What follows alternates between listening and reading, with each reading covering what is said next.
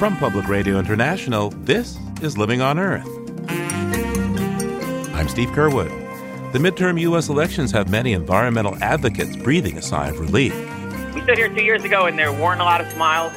There are a lot more smiles on our faces today. I think, as folks know, we've witnessed the last two years of the most anti environmental president in history, and we've seen the most anti environmental Congress in history.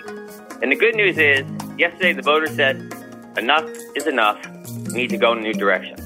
That will include oversight by House Democrats of the Trump administration's actions at EPA, Interior, and beyond, as well as a push for progress. We fully expect the House to enact a series of measures on climate change, on climate action, on clean energy, holding polluters accountable, and then put the pressure on the Senate to do the same thing. We'll have those stories and more this week on Living on Earth. Stick around. From PRI and the Jennifer and Ted Stanley studios at the University of Massachusetts Boston, this is Living on Earth. I'm Steve Curwood. The 2018 elections are mostly in the history books, and to sort out what happened and what might happen going forward, uh, we're going to talk now to Peter Dykstra. Peter's an editor with Environmental Health News, ehn.org and dailyclimate.org. On the line now from Atlanta, Georgia. Hi there, Peter. Hi, Steve. The Democrats now have one branch of the Congress it's kind of like before, uh, President Trump was like a car with no brakes. Now, at least, there's going to be some constraints on it. Right, with the Supreme Court riding in the back seat. But uh, with the House of Representatives uh, back in Democratic control, there's going to be at least some moderation of what the Trump administration had in mind for the environment. You know, one common thread in nearly all of the races and everything that we saw on election day is that environment and climate change were not considered to be important themes, but one exception is the American Petroleum Institute. They were all over the place with ads extolling the virtues of oil and gas, uh, particularly one ad featuring the old Frank Sinatra song, Come Fly With Me, Please Don't Make Me Sing It. no, we won't. Of course, where the environment was most clearly on the ballot was in the states. Let's talk about some of the initiatives that happened. Washington State, some folks there wanted a tax on carbon, and it didn't go so well. That's right. It was defeated by an absolute avalanche of uh, fossil fuel industry money. Uh, there were a few others that had differing outcomes as well.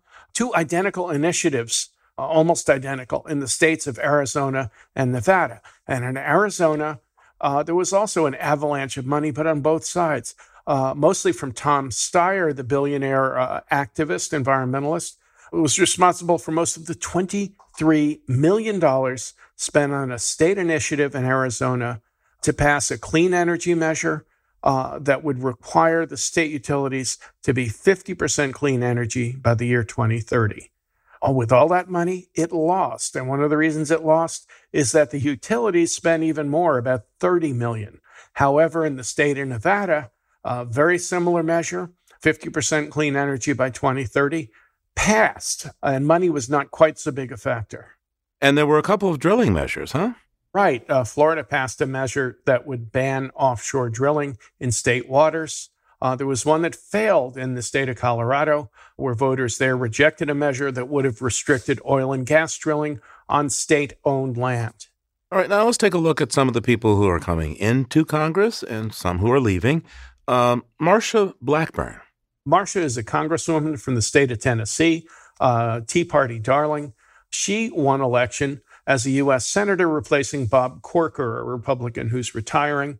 She's best known in environmental circles back in 2012 when she led an effort against uh, energy efficient light bulbs on behalf of an incandescent light bulb manufacturer in her district her environmental performance as a member of the House of Representatives was pretty low. If she recycled a couple sheets of paper in her office in the Senate, it would be an improvement. Now, another Tea Party hero was Congressman Dave Brat. Uh, tell me his story. Well, Dave Brat became a phenomenon four years ago. He was a conservative college professor who challenged Eric Cantor in the primary for a congressional district in uh, suburban Richmond, Virginia. Cantor was a rising star among Republicans. Uh, he was House Majority Leader, tabbed as a potential future Speaker of the House. And all of a sudden, Dave Brat comes along out of nowhere, beats him in the primary, wins the general election, serves four years, compiled a lifetime League of Conservation voter score of 1%, Uh, he was defeated this past week by a Democrat, also an unheard of in politics, named Abigail Spanberger. One of more than 100 women now who have entered the House thanks to the Democratic surge. Uh, talk to me about some more of the Republicans that will be gone now. What about Dana Rohrabacher? He's in Congress for a long time. Uh, he's been there forever 30 years in Congress uh, representing Orange County. Um, he's, uh, get this, an avid surfer and an avid opponent of the Clean Water Act uh, and other measures to protect the ocean. One would think a surfer would kind of like those things. He was also an avid opponent to climate science. He was uh, second in command on the House Science Committee. He lost his race to a moderate Democratic businessman named Harley Rouda.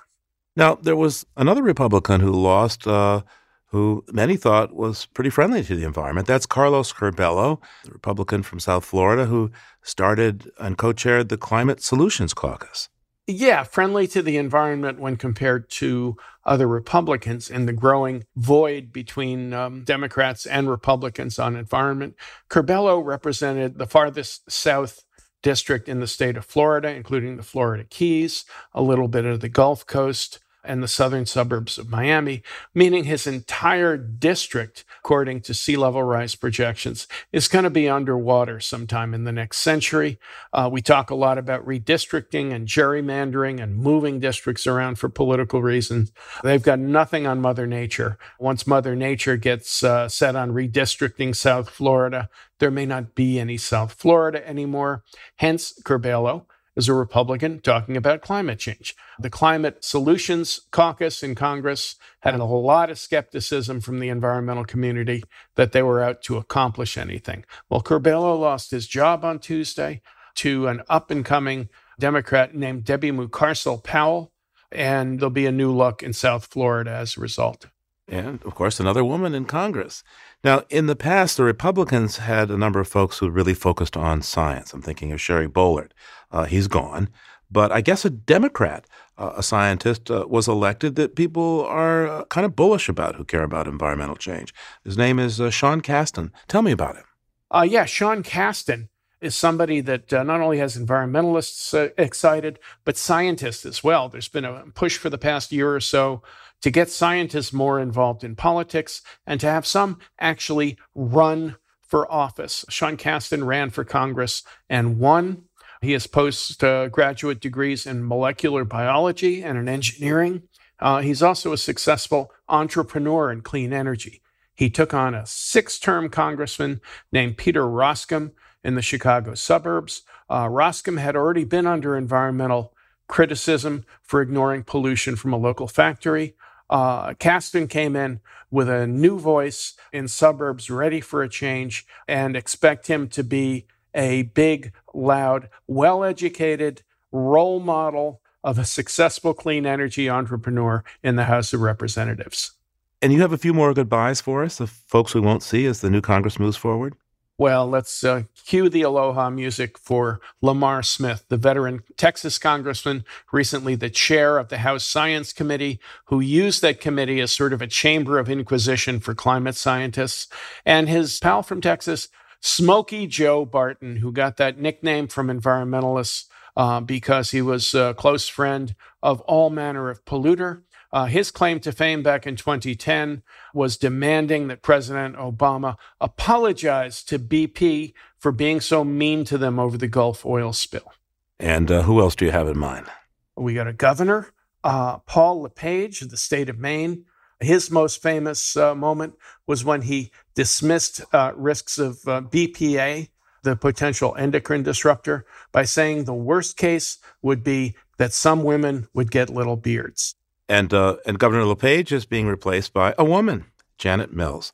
Right, and one more is Darrell Issa, the Southern California congressman who's retiring. He pushed to investigate climate scientists. Uh, and on his retirement, he was replaced by another clean energy zealot on the Democratic side. So there was a lot of negative advertising in this campaign, but uh, not so many on the environment, huh?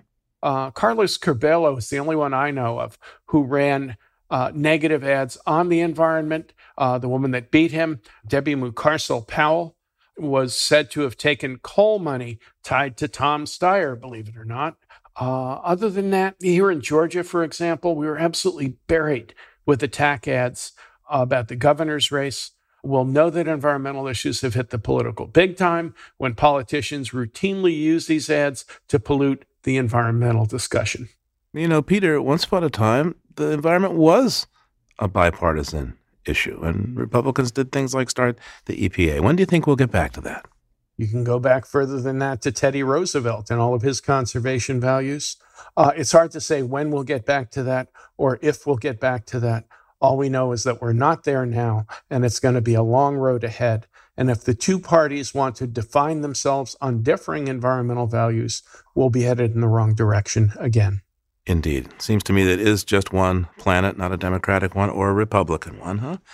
Peter Dykstra is with Environmental Health News, SEHN.org and dailyclimate.org. Thanks, Peter. We'll talk to you again real soon. All right, Steve. Thanks a lot. We'll talk to you soon. And there's more on the election at our website, loe.org.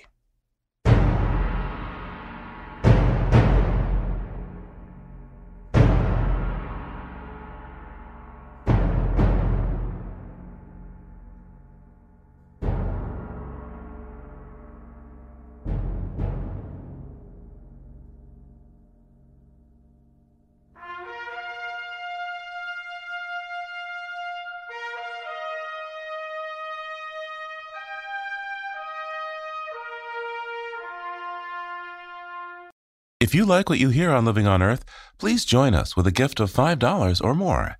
Just go to loe.org and click on Donate at the top of the page. And thank you.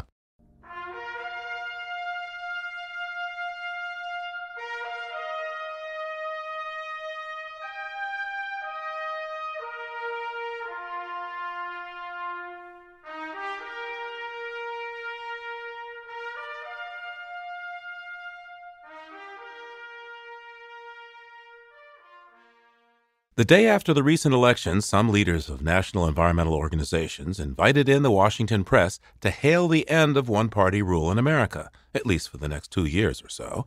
Big environmental NGOs spent record amounts on the 2018 midterms, with the League of Conservation Voters alone spending more than $80 million. LCV President Gene Karpinski. We stood here two years ago and there weren't a lot of smiles. There are a lot more smiles on our faces today. I think, as folks know, we've witnessed the last two years of the most anti-environmental president in history, and we've seen the most anti-environmental Congress in history. And the good news is, yesterday the voters said, enough is enough. We need to go in a new direction. And part of that new direction includes working with the new Democratic majority in the House to hold the Trump administration accountable.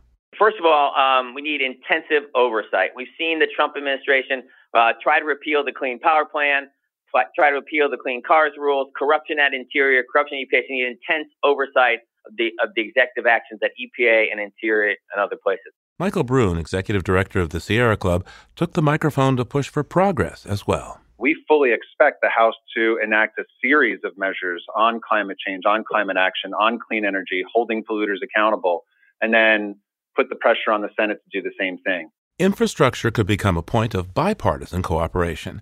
Again, the LCV's Gene Karpinski. We've heard a lot of conversation about an infrastructure bill. A smart infrastructure bill actually creates new jobs, new clean energy jobs that protect the planet uh, and create a much more sustainable society. Environmental philanthropist Tom Steyer of NextGen America struck a cautionary note. We're in a place at the federal level where we have an ability now to be represented in one of the branches of government but have no ability to pass legislation. And he said the lack of progress could be deadly. The UN described not solving the climate problem by 2030 as causing unimaginable suffering. In terms of actually solving the problem, it's not give it the good college try by 2030. It's succeed by 2030. We're very far from doing that. And in fact, uh, it is unclear to me that we can summon that will without having substantial political victories across the board. Democrats not only won control of the lower house of Congress, but as Gene Karpinski noted, they also gained majorities in several state houses and won more governorships, boosting the movement to cleaner energy to fight climate disruption. Eight governors, new governors, signed a 100% clean energy pledge. So a lot of progress will continue to happen in the state. Again, Michael Brune. We know that governors are the ones who make decisions on how Clean Air Act and Clean Water Act and other environmental safeguards that are promulgated by EPA. Governors make decisions on how those regulations are enforced. Does a coal plant stay online or does it move to, is it replaced with clean energy? Governors have a tremendous voice in that uh, question. Do we invest in new fossil fuel infrastructure or do we transition to clean energy? Governors have a big voice in that. Are we regulating the oil and gas and coal industries? Governors play a big role in that as well. The Environmental Voter Project has studies that show of 20 million or so registered voters in the U.S. that have the environment in their top two criteria for voting, only about 20%, known as super environmentalists, actually voted in the 2014 midterm elections. In contrast, 35% of the general electorate turned out. The 2018 data is not yet available, but as Wendy Wendlandt of Environment America noted, without more turnout, politicians can continue to discount the environmental movement. We didn't win everywhere. We know that. And I think that's on us as the environmental community to figure out how to connect the concern that we know exists among environmental voters with the ballot box. There was some progress made on that in this election cycle, but we need to do more, and we're ready for that challenge as we go into 2020.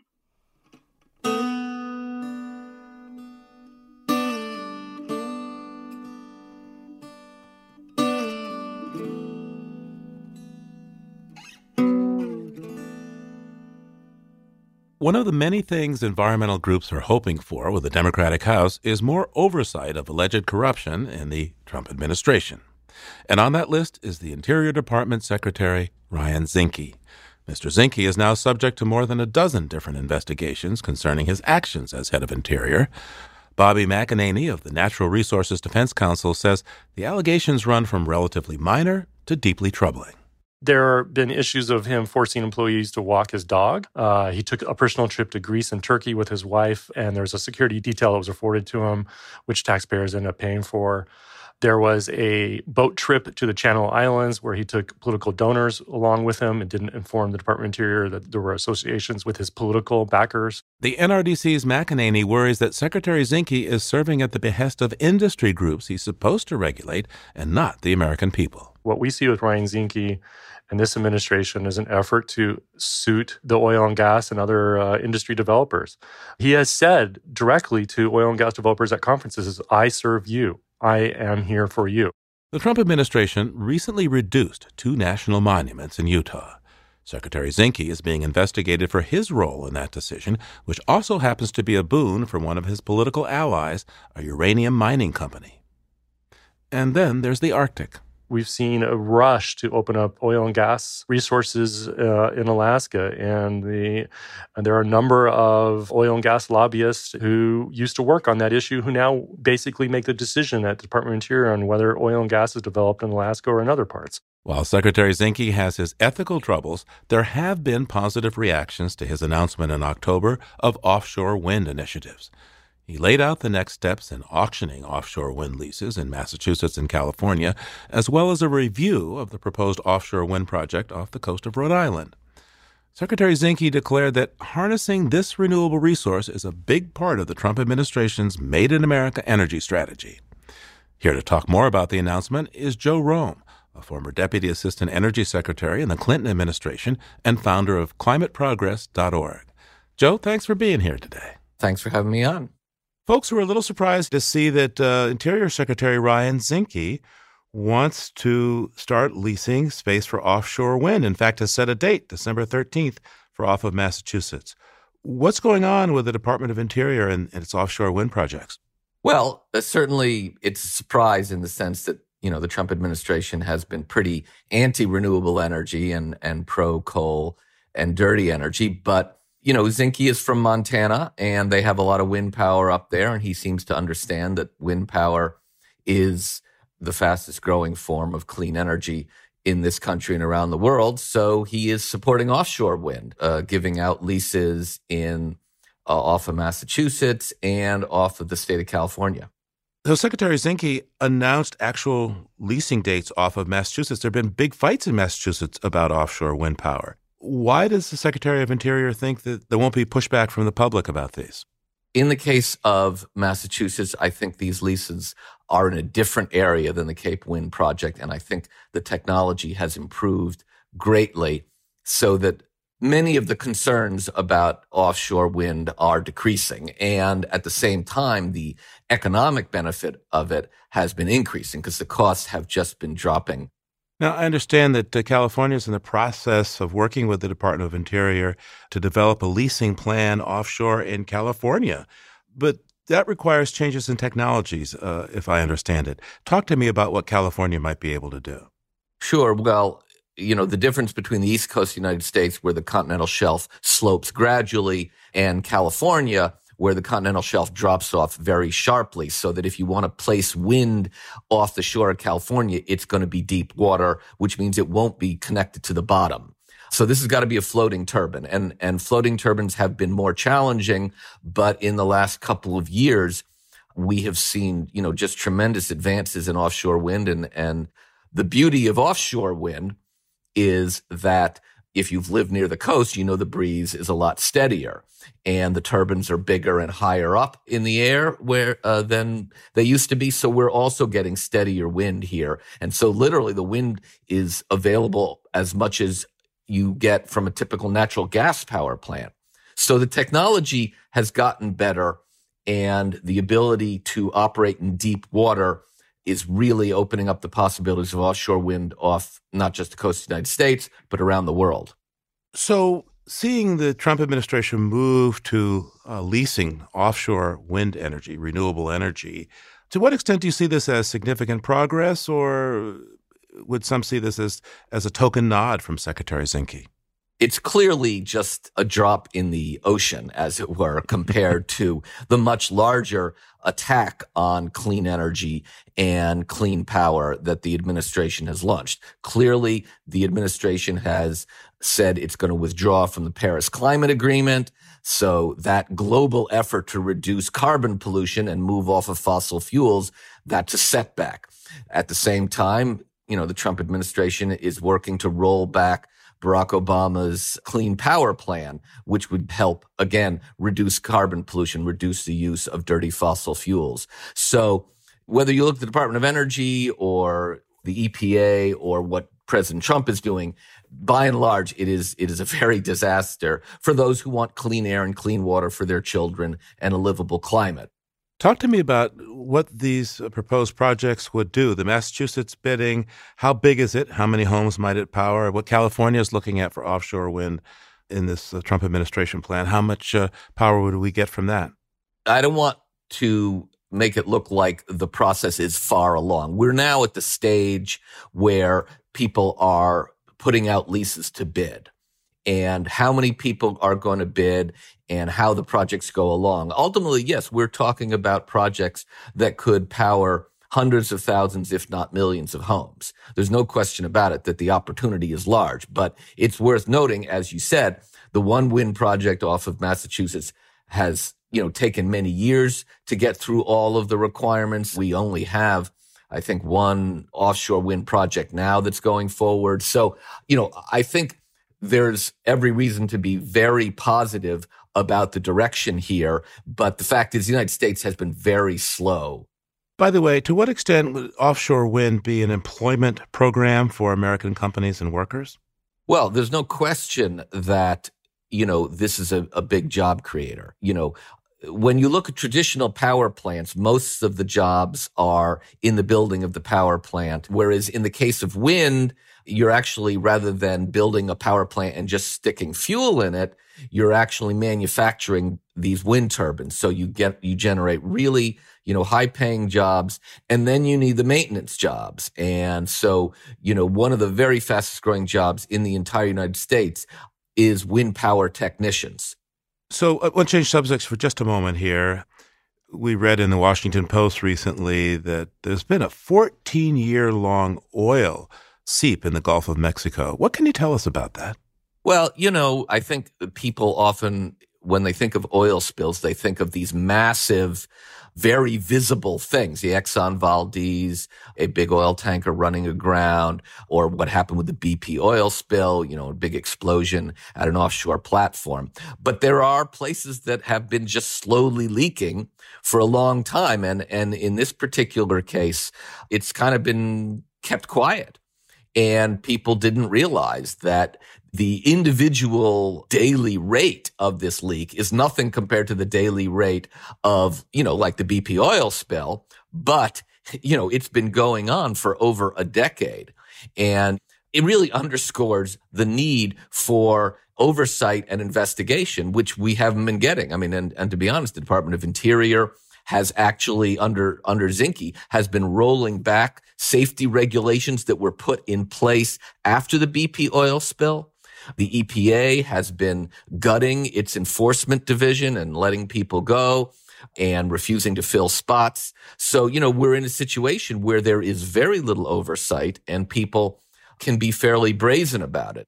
There's a lot of skepticism about the Trump administration and concern that this move into wind power there must be some catch. What do you respond to skeptics?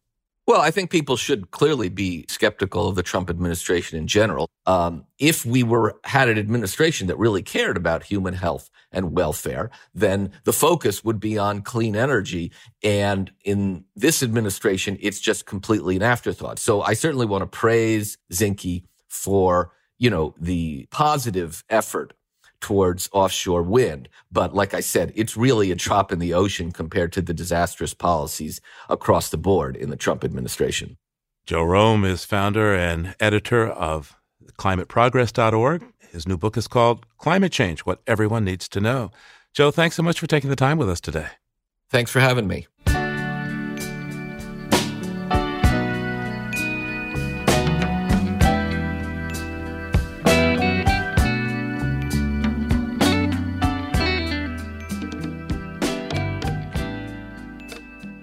We head to Montana, Ryan Zinke's home state, for a look at some of the effects of climate change expected by 2030 for another installment in the occasional Living on Earth Orion magazine series, The Place Where You Live.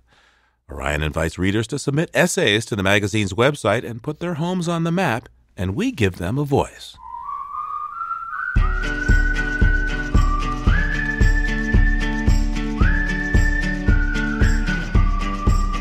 The special place that inspires essay writers doesn't have to be breathtaking or awe inspiring, but today it is. My name is Bjorn Beer, and this is my essay on Glacier National Park. Last summer, I stood with my wife on the edge of a sheer cliff in Glacier National Park. We stared down towards the massive Grinnell Glacier. In that moment, we decided to move to Montana. I can work anywhere with internet, and my wife had multiple job offers at hospitals across the country. We could have picked anywhere, but we decided to make this remote region our home, the center of our universe. As a writer, I'm surprised that I can't find the exact words to explain why we chose to live in the Flathead Valley. Perhaps it's the fact we'll be on the largest freshwater lake west of the Mississippi, a definite advantage as the West becomes hotter and drier. Or maybe the proximity to the raw, jagged beauty of Glacier Park lifts my soul. Perhaps we were just drawn to the great skiing, hoping our daughter can experience this privileged pastime as the autumn lingers longer and spring accelerates bit by bit, year by year. I can't tell you one rational reason why we chose Montana, so perhaps the rationale lies deeper in emotion, in loss. By the year 2030, all of these glaciers will be gone Blackfoot, Jackson, Sperry, Swift Current, Grinnell, and dozens more. Their stately names will disappear as they melt and flow into the sea. Perhaps there's some guilt here, like the way we might not see a relative for years, but once she is on her deathbed, we feel compelled to visit, to commune, to see her before she loses her earthly form. I want to be there as they melt. I want to hike back to Grinnell Glacier with my then teenage daughter in the year 2030 as the last sliver of ice sublimates into human memory. I will want to say, I'm sorry. I will want to say, we tried.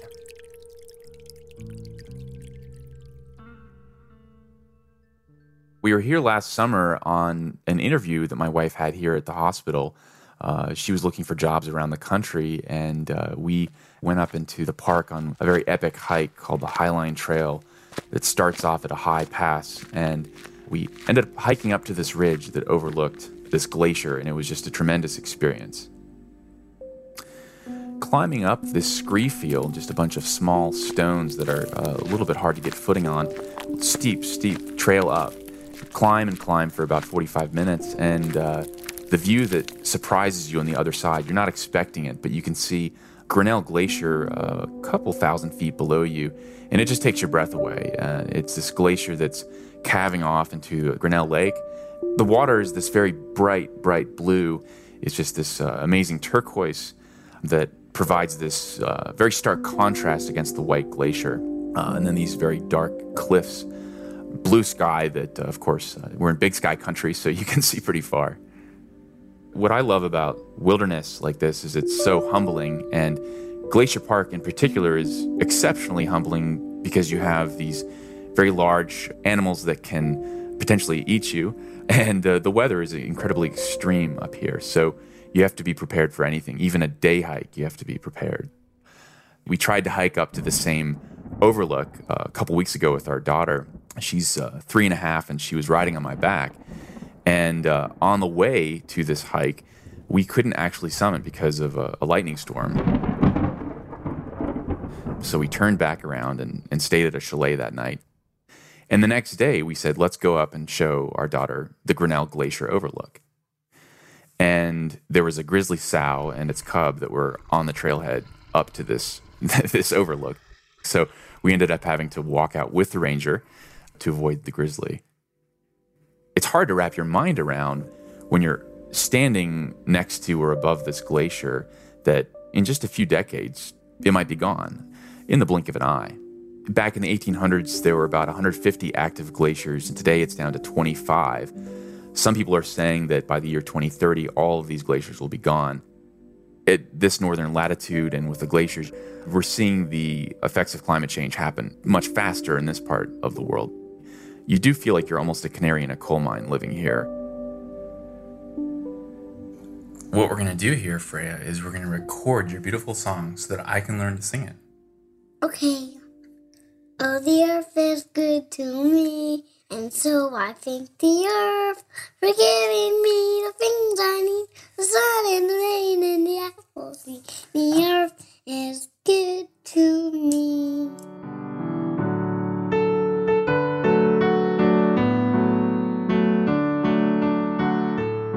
That's Bjorn Beer's three year old daughter, Freya, and his essay on Grinnell Glacier.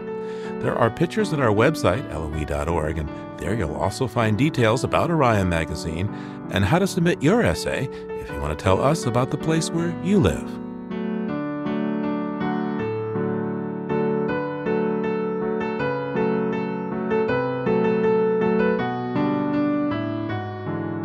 Coming up, learning how to be a good creature. Stay tuned to Living on Earth. Support for Living on Earth comes from the Gordon and Betty Moore Foundation and from a friend of Sailors for the Sea, working with boaters to restore ocean health. It's Living on Earth. I'm Steve Curwood. Author and longtime friend of Living on Earth, Sy Montgomery, has a new book, and it's a New York Times bestseller. In her memoir, How to Be a Good Creature, Sy tells us exactly that. And who knows better than Sy how animals can teach us how to be good inhabitants of the world? From tarantulas in French Guiana to reclusive aquarium dwelling octopuses to the dogs and chickens in her own backyard, Sy has connected with creatures all over the globe. They are her friends, her family, and especially her teachers. Joining us now from her home in Hancock, New Hampshire is author Sy Montgomery. Now, this book is a memoir that really talks about some 13 different creatures that have taught you how to be a good creature. And you start your stories with Molly, the dog. I'm looking at her picture right now on my desk. Yeah, Molly, um, Molly was essentially the older sister I never had. I mean, most little girls idolize their older sisters. I never had any siblings, but I had something better. I had a Scottish Terrier. And even though she was chronologically younger than I was, I was very aware that dogs mature earlier than we do. They become adult in just a few years. We take, you know, 15, 18, 21 years to mature. But Molly was a fierce, strong, independent, wonderful, wise adult individual.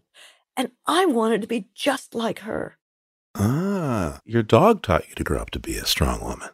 Yes, she did. She totally did. And I used to dream of the day that I could run away with Molly and live in a hollow tree or live in the woods somewhere. That with her, I'd be able to learn the secrets of the animals who lived in the wild. And that's what I went on to do. Now, in your book, you recount your career, and it seems like you're well on your way to being the journalist. I mean, little girl had a newspaper, and grown up woman has job as a reporter, and uh, you're all set to go. And then, well, something happens along the way. Well, my father, ever my champion, gave me the gift of a trip to Australia. And I didn't want to just go as a tourist. I wondered if there was some way that I could volunteer or do a study or, you know, help a scientist. And there was. There's an organization, as you know well, called Earthwatch. You can spend a couple of weeks helping a scientist almost anywhere in the world. So I looked to see what they had in Australia. And what they had in Australia was a project called Drought Refugia. And this was a study with Dr. Pamela Parker of the southern hairy nosed wombat. Now, who can resist that? Almost nothing was really known about them until Dr. Parker came along. So, for a couple of weeks, we lived in tents in the outback. And by day, we would try to find the wombats. And I was crazy about this. I had the best time and I worked really hard. And afterwards, Dr. Parker was impressed enough to say, Saya, I wish I could hire you to, to work for me. I, I wish I could buy you a ticket to come back to Australia, but I can't. But what I can do is if you ever wanted to come back on your own, I'd let you stay at my camp and you could eat my food. So I went back to my wonderful job and I quit that job and moved to a tent in the outback and I studied emus. And um, you write that the emus really taught you something important. What was that? They showed me a lot. I mean, I certainly learned a lot of field work knowledge from them. But the most important thing, Steve, it was that doing the science, doing the reading, all that intellectual stuff really matters. But if you want to understand an animal, you also have to bring to that understanding your heart. I let them choose to be around me, and I wouldn't approach them so closely that they would feel frightened. The minute that they seemed upset, I'd just back off and stay still. You know, at, at first, I thought, I'm gathering important scientific data. This is really fun. And the data is important, and taking notes is important. But the more I followed them, the more I was with them. I found myself falling in love with them. And there were times that I realized that taking the notes wasn't the most important thing I was doing. Maybe the most important thing I was doing was falling in love. Indeed. Now you uh, you're a writer, and uh, so there's always the editing process. Just how difficult was it for you to whittle your stories down to just 13 animals in 10 chapters? Well, I did leave out some important animals in my life, and they very much still animate my life. But the ones that I included in this memoir, it's a, memoir in 13 animals, that's the subtitle, are ones that taught me very specific lessons for my life about how I should perceive the world and how I should behave. And I chose those that best illustrated that. Some of the animals taught me how to cope with loss. Some animals taught me how to find your destiny. One animal showed me how to forgive. And Thurber showed me that there's always something wonderful lurking right around the corner that you can't possibly anticipate. Talk to me about how a creature taught you to forgive. Well, this was an ermine. They're the white coated version of weasels who live in the in, in the north. So this weasel, ermine, who I met, I met on Christmas morning. And every Christmas morning, I always make my hens a big bowl of delicious hot popcorn. And I was carrying it down to give to the ladies. And one of my girls was lying dead on the floor of the coop. And someone had a hold of her head. And when I pulled her away, this white head popped out from the corner with coal black eyes. It was a tiny little critter. This animal probably weighed less than a handful of coins, but so fierce. And I could not be mad at that weasel. I mean, the animal had just killed someone who I loved, and it was Christmas morning. And you'd think that would make you really angry or that you might even hate someone who did that. But that wasn't what I experienced at all. What I experienced was the glory of this creature, the glory of its wildness and its ferocity and its determination and its courage, its braveness. And I thought about my mother. And my mother had just died, oh gosh, that very year. But throughout my childhood and growing up, and even as an adult, we had had a number of disagreements. And at one point, my parents had disowned me for marrying the love of my life, Howard Mansfield. We'd had a lot of disagreements. But in the moment that I beheld that ermine, I just felt this wave of forgiveness sweep over me for my mother. And I realized that she was fierce like that weasel. She shared a lot of the characteristics of that ermine, and there was so much in, in her to admire. And I realized how much I loved her and how much I missed her. Mm. Now you uh, you write about octopuses. In fact, uh, a little shout out about us at the show when we went to to meet one of your octopus friends at the New England Aquarium. How did you get into well talking and being with octopuses? Well, the first octopus I met, I went in with an assignment for Orion magazine on the intelligence of octopuses. And one of the keepers opened up the tank where Athena lived. And this huge animal, I mean, her, her arm span had to have been, oh gosh, nine, ten or more feet. She turned bright red with emotion. She slid from her lair, looking me straight in the eye with hers, and then out from the cold 47 degree water come boiling up her arms, reaching for me with these questing suckers. So naturally, I plunged my hands and arms right into the water to greet her. And the next thing I knew, I was petting her head. And she was just as curious about me as I was about her. And I came back several times to meet her. But the thing about octopuses is they just don't live very long. And after only a few visits, I got the, the horrible news that she just died of old age. So the next octopus who came, they invited me back to meet her. And that's the octopus who you met, Steve, Octavia. And there's a chapter in this book about Octavia. And when when I introduced you to Octavia, only once before had we had a close interaction. So I really wasn't sure what she was going to do when she met you. But she was quite brilliant. She was interacting with you and the producer and the sound person. And while we were all petting and feeding and watching this octopus, just our senses being flooded with the sensation of, of touching this beautiful animal, feeling her suckers, watching her change color, right out from under our noses, she stole a bucket of fish. Do you remember that?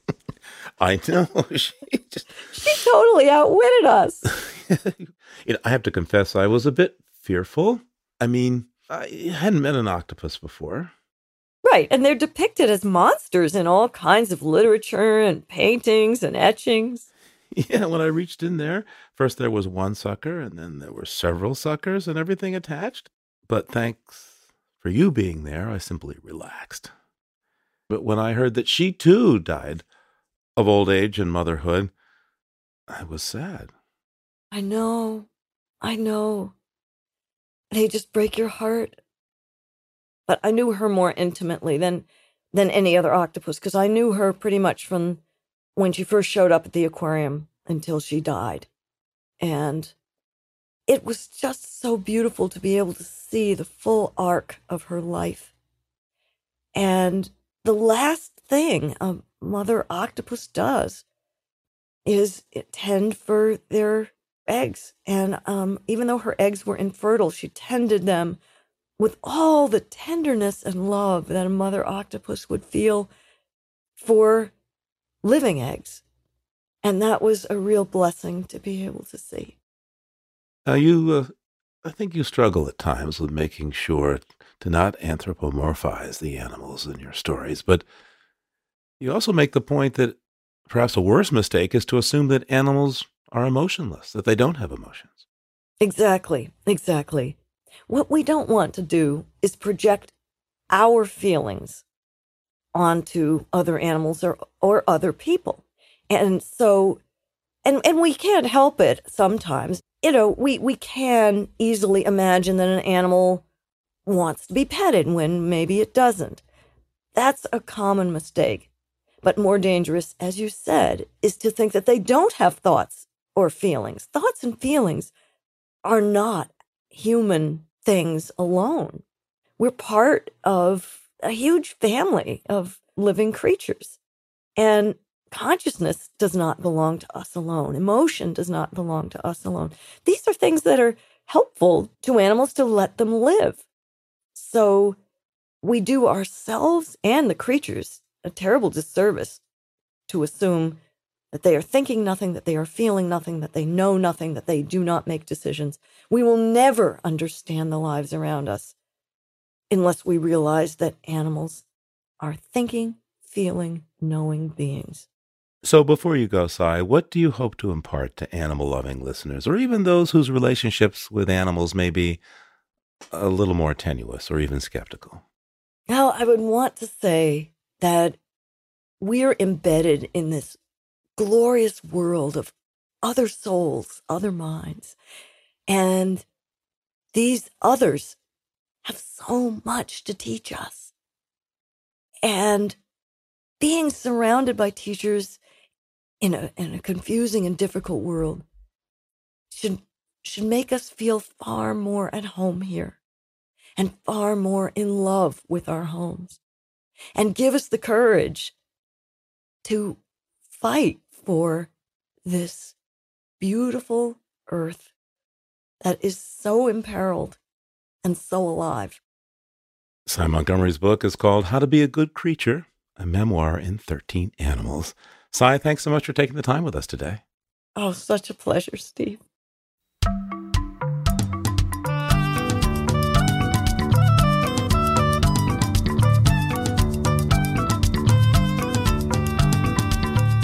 One of the many creatures that Sy Montgomery has learned from are her own backyard chickens, or the ladies, as she calls them. The humble chicken is also the subject of this week's BirdNote from Mary McCann. Chickens are awake and ready to go well before dawn. And they start foraging at the first glimmer of morning light. They're laying eggs while you're still sipping your morning coffee. But what exactly is a free range chicken? Next time you're at the grocery store, take a look at the labels. According to the USDA, which regulates food labeling, free range or free roaming chickens need only be allowed some kind of access to the outside. That could mean all day access to a lush pasture or a tiny enclosure behind a door open for just a few minutes a day. What if the label says humanely raised? It turns out the standards behind that labeling can also vary quite a lot. So if you wish to eat truly free range chickens or eggs, how do you know what to look for? Chickens raised for meat or eggs that spend their days outside pecking for bugs, grubs, and fresh green vegetation are best known as pastured poultry. Look for labels that show the chicken was pasture raised or animal welfare approved. If you can, buy from a local farmer.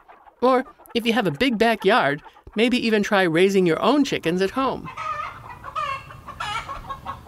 Your decisions at the grocery store can really make a difference for local farmers and chickens alike.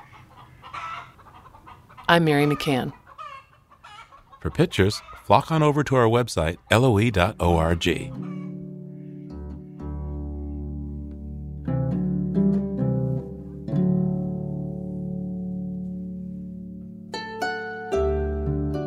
Living on Earth is produced by the World Media Foundation. Our crew includes Naomi Arenberg, Bobby Bascomb, Thurston Briscoe, Savannah Christensen, Jenni Doering, Jamie Kaiser, Don Lyman, Liz Malloy, Ainsley O'Neill, Jake Rigo, Sarah Rappaport, Adelaide Chen, and Yolanda Omari. Tom Tiger engineered our show. Allison Lirish Dean composed our themes. You can hear us anytime at loe.org, iTunes, and Google Play. And like us, please, on our Facebook page, PRI's Living on Earth. And we tweet from at Living on Earth. You can also find us on Instagram at Living on Earth Radio. I'm Steve Curwood. Thanks for listening. Funding for Living on Earth comes from you, our listeners, and United Technologies, combining passion for science with engineering to create solutions designed for sustainability in aerospace, building industries, and food refrigeration. UTC companies such as Otis, Carrier, Pratt & Whitney, and UTC Aerospace Systems are helping to move the world forward. You can learn more about United Technologies by tuning into the Race to 9 Billion podcast. Listen at race to9billion.com. That's race to 9billion.com. This is PRI, Public Radio International. PRI, Public Radio International.